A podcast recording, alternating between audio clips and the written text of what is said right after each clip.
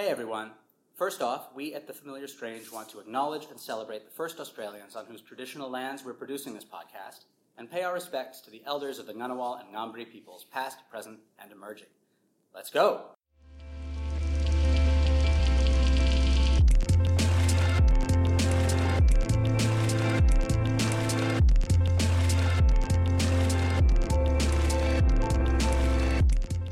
Hello and welcome to The Familiar Strange, brought to you with support from the Australian Anthropological Society, the Australian National University's College of Asia Pacific and College of Arts and Social Sciences, and produced in collaboration with the American Anthropological Association.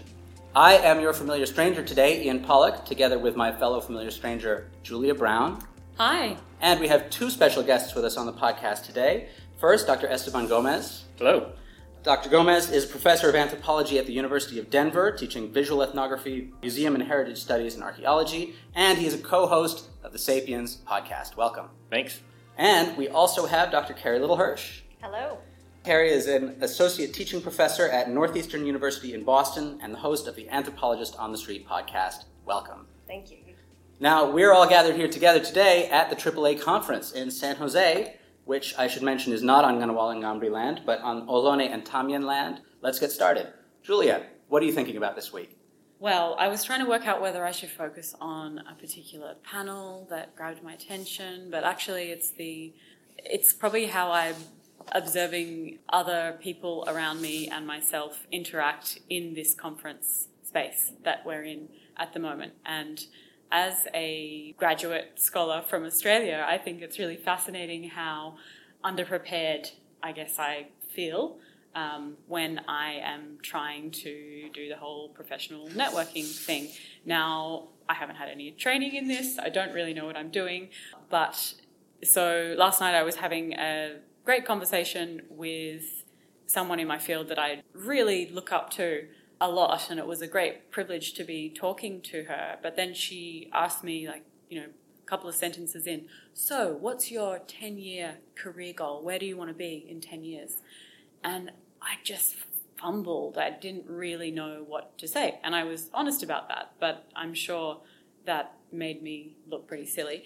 And um, I guess I'm just interested in the kind of American cultural practices of graduate training in America and this idea of having an elevator pitch that you need to present. And so I, I'm also thinking about how at home we've got this thing called tall poppy syndrome, which is a um, an Australian New Zealand phenomenon, but I'm pretty sure it's quite prevalent in the UK as well, where we prefer to be very modest and we are quite self-deprecating in our humour as much as the way we kind of regard regard ourselves and others. So there's the idea that you know if someone's doing very well and they're boasting about it, you kind of cut them down because they shouldn't be doing that. But then we apply that to ourselves, and we're kind of afraid of you know being very confident and appearing like a narcissist or something. So yeah, I guess I'm just interested in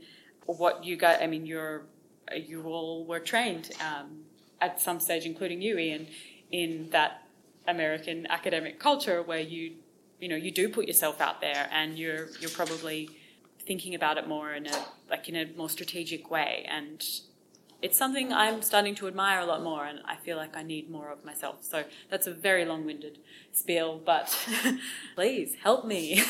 help me be better at professional networking.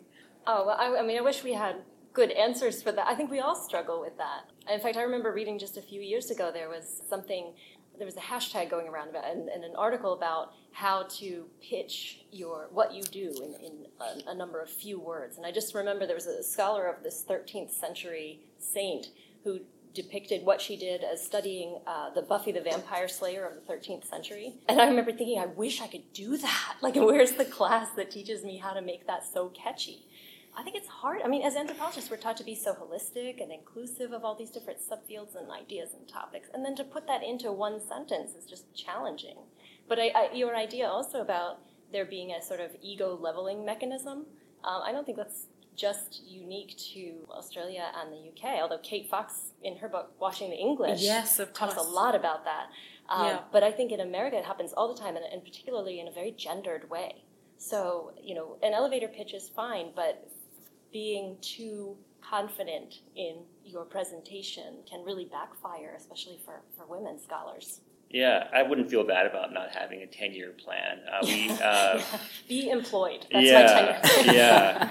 The, we just I just got done with two rounds of interviewing for two positions that we're hiring for at, the, at our university. We asked each candidate, "What is your five-year plan?" and the, the all of them fumbled. There was one that was really uh, really impressive in terms of how she responded, but for the most part, they all kind of struggled with that five year plan. And, and I think there is some truth in terms of like if you sound too confident, then that's kind of worrisome because, you know, not everything should be planned out. You know, there should be some unintended consequences in terms of the decisions you make or how you go about something and things change, right? Like especially if you do collaborative work. It's surprising that it's a miracle that collaboration actually takes place because, you know, we're you know, we're all kind of in that mindset of like, you know, how am I going to benefit from this? and that's how you're taught in graduate school to always think about yourself and how you brand yourself.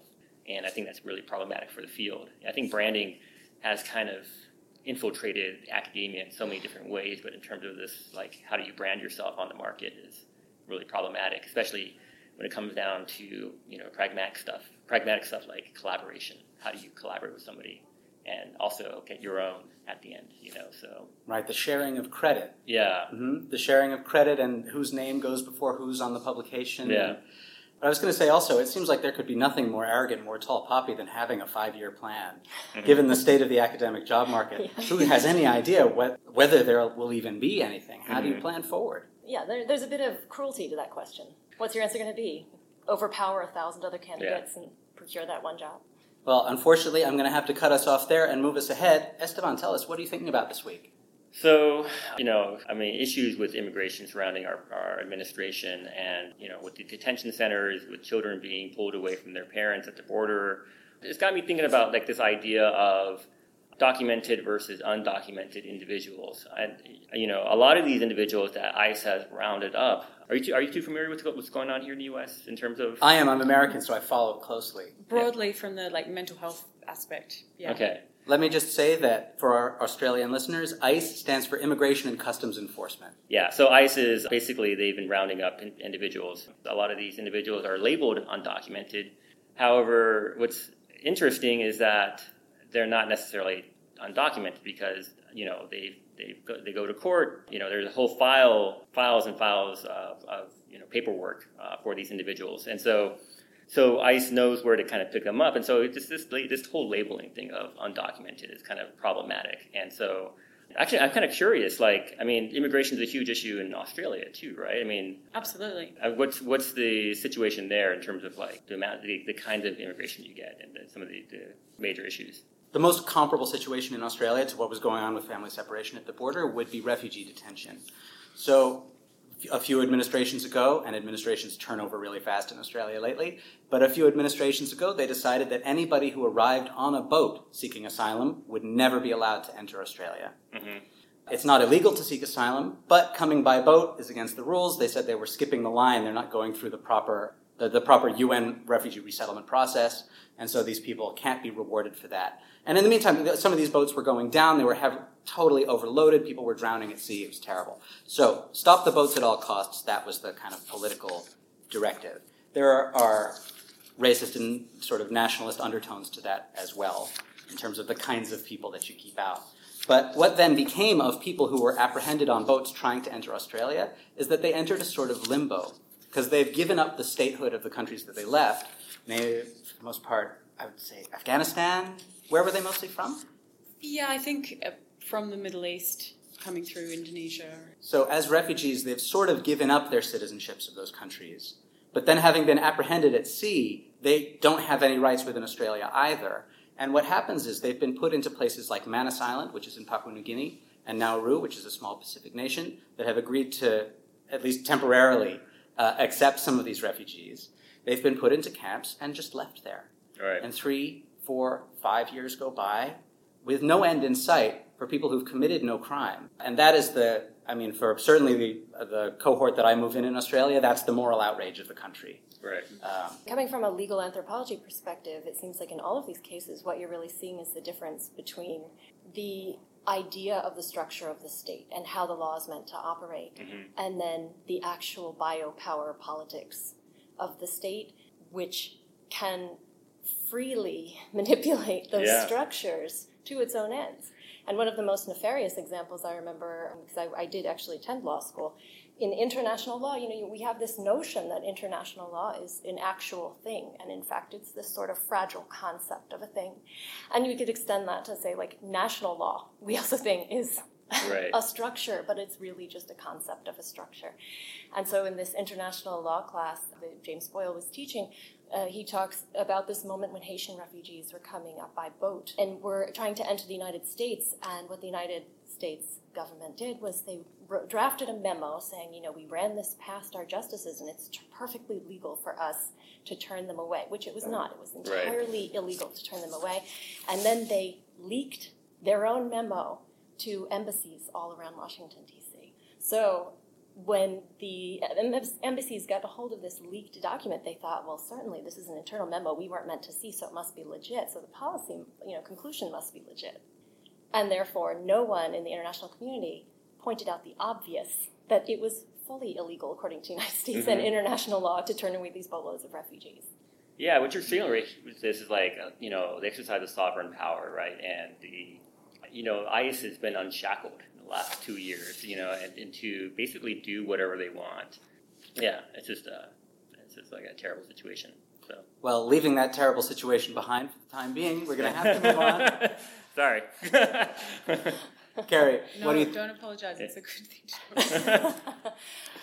Carie, what are you thinking about this week? Well, you know, interesting that um, to go from such a heavy topic to Yeah, a much more. No, no, but I, I- I think that that ties into my observation of of this weekend of so many people talking about these critical issues at, at the AAA and wanting to to put anthropology out there in ways that can guide these conversations, whether they're about immigration or healthcare or about um, the concepts of race, or, you know, whatever it is. Uh, and so, what I keep hearing over and over again from so many people in academia or in, in other places is we, we need to get anthropology out there more.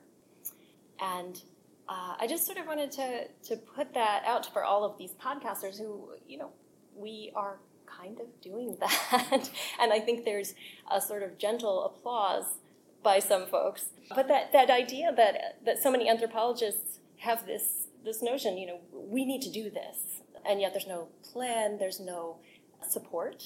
You know, we're, most of us are doing this fully on our own, oftentimes without funding, or we're scrambling for funding in various places, but it's not institutionalized.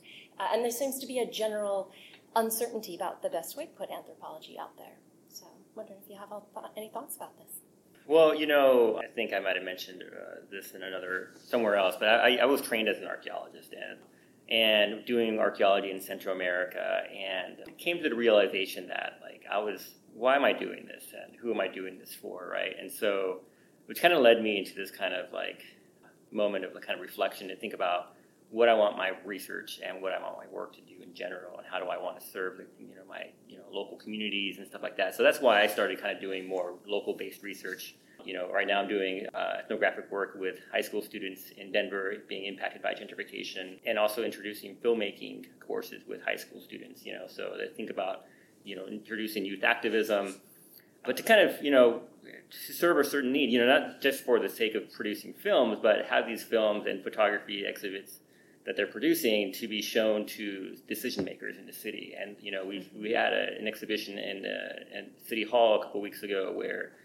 you know people who are deciding on development, you know, got to see how their work is being is impacting these local communities and changing their their practices because because of that. So. I think that's there's a, a lot of pragmatism in terms of like disseminating our research and being able to kind of work with people or you know groups and organizations in our, our own backyard. I guess one issue is that it can be very dangerous to actually be that activist anthropologist, you know, in terms of protecting your participants, protecting yourself. We're living in a time where we are being surveilled everywhere. And I, I mean, I'm myself not working at that kind of bleeding edge, but um, from what I have heard from other people at this conference talk about with their experiences in reaching out publicly Is it? Are you coming at it from an ethical?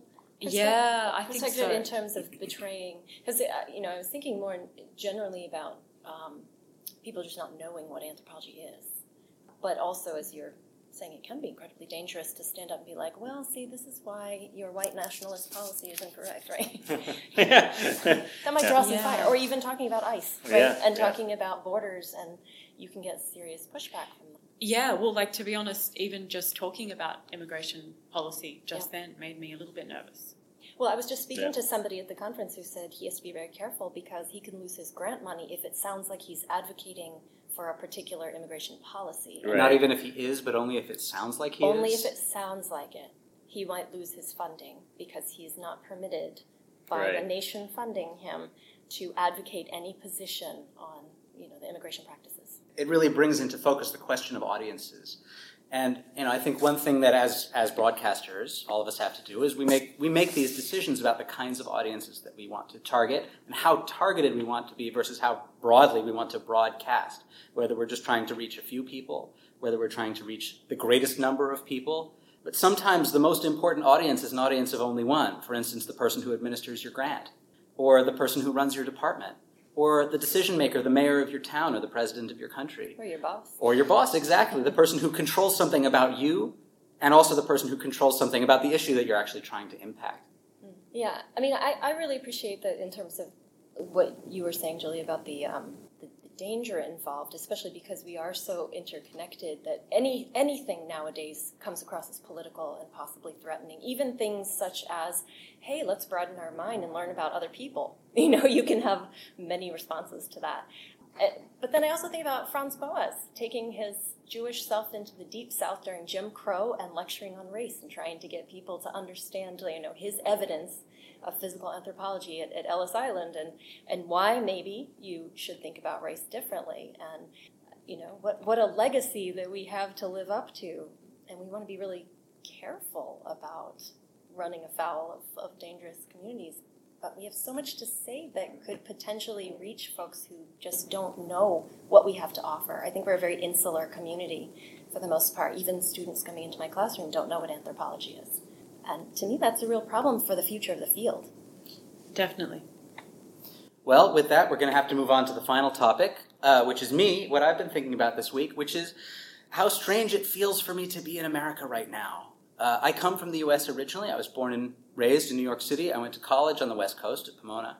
And I've also been living outside of America since 2007, which means I've seen a lot of the changes that have gone on here since that time from afar. So I was living in Jakarta when Barack Obama was elected in 2008. I did notice that change overnight. It suddenly became great to be an American abroad. And I was also doing my fieldwork, my PhD fieldwork, when Trump was elected. And I remember being in Labuan Bajo in Flores and watching the sun go down and having a distinct feeling that it wasn't going to rise again. I had a, a deep sensation that the country that I had known and that the direction that I thought it was going in was actually completely false. And so coming back here now for the first time since Trump's election, I've been looking around in a different way and feeling quite differently about the country that I find. Even, even though the places I've been going to are the places that I would normally go as a kind of bi-coastal liberal elite person, I suppose, in New York City and here in the Bay Area where we're at the conference right now. Coming to California and getting the, the haze of the wildfires with that kind of lowering apocalyptic feeling, the unease of all of my friends who live here about the kind of country that they're li- living in, even as they're raking in the big bucks in the tech industry. They're very, very uneasy about the world that they're creating. One of the weird details about Northern California right now are the, the scooters that are in the streets. You guys been seeing these scooters around? They're like ride share scooters where you swipe a credit card and then you zip around at 20 miles an hour uh, on the streets and sidewalks, and uh, it's deeply bizarre to see people in high heels and all kinds of people riding around on these scooters. That's really annoying. It's, it's really annoying, Yeah. but it's just it's there's a feeling of deepening estrangement from this country, which is interesting to me. And I had not thought of myself as a migrant before, but just just yesterday, for the first time, in an elevator at the hotel, somebody asked me where I was in from, and I said I'm just in from Australia. And um, that was a strange. I haven't quite parsed out the emotions of that yet. I mean, we've got two Americans at the table, two other Americans at the table. We've got an Australian at the table. I wonder if you could say something about about that estrangement and that uh, that feeling of unease and kind of unpredictable change here. Well, I think even what's happening with this conference, you know, where we're all up in plush hotels and we're kind of in this bubble. And in the streets, there's, you know, there is this smog. There have been, you know, the death toll is in the hundreds now, right?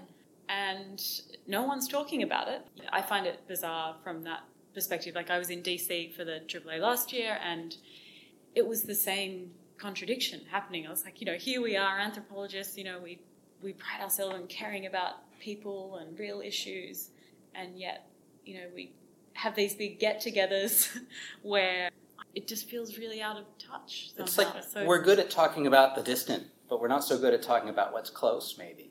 Yeah, and even like giving my presentation the other day, I found it weird, like talking about my participants in a very abstract way, you know, to an audience that will never know them and you know i won't meet them again and i guess that kind of removal that happens Conferences are very surreal places.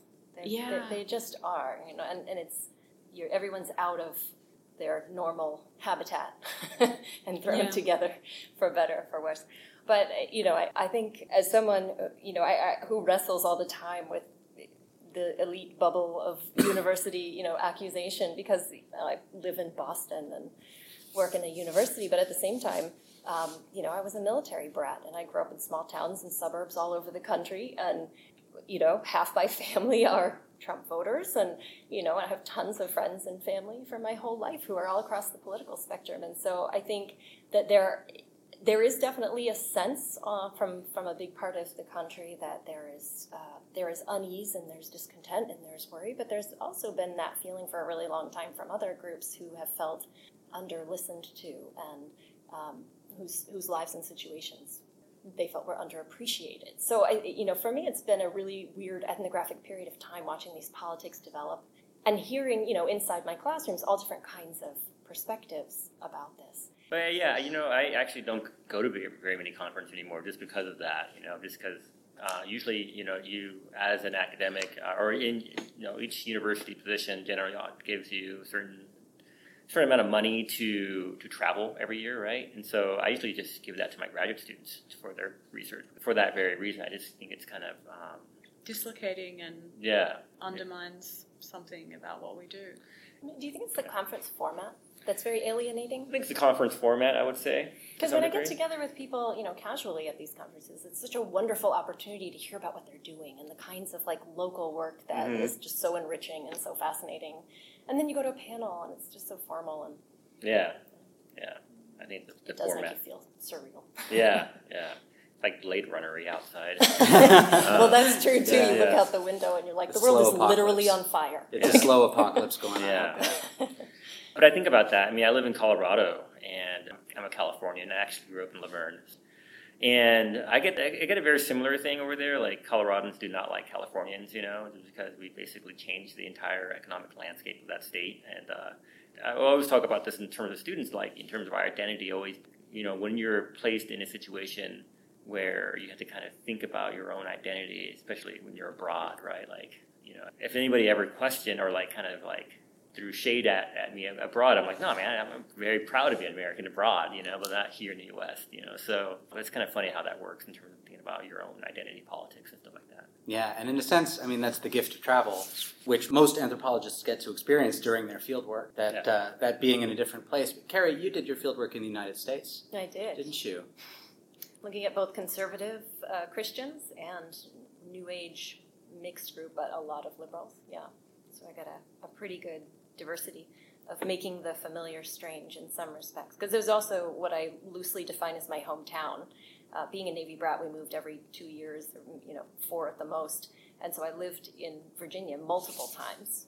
Um, but I never got to explore the community in this way. So it was um, really revelatory. what did you find Oh, so many things. But uh, I initially went in to sort of just look at the peculiarity of these two organizations in the same town. And it, it developed into this kind of interesting look at knowledge production, and which I think is very relevant. And, and this is, I'm working on a book that will hopefully be pertinent to conversations today about um, fake news and alternative facts. But it's really about how communities build um, their sense of what is knowledge, like what is true and what is fact and things get filtered through. And, and the scientific community was was definitely the third part of this. Because there were so many ways in which these two religious groups pulled in um, the authority and the knowledge or the half knowledge of scientific communities that otherwise shunned them. Well, I'd just like to draw attention to the very important fact that you had a revelatory experience in a place you considered to be sort of your hometown. Absolutely. That it's not necessary to travel to the far ends of the earth to estrange what's familiar and discover some really new and interesting things. And with that, I'm going to have to bring this to an end. Uh, I'd like to thank Julia Brown, Thank you very much. Esteban Gomez, Thank you. and Carie Little Hersh, Thank you. and me, your host, Ian Pollock.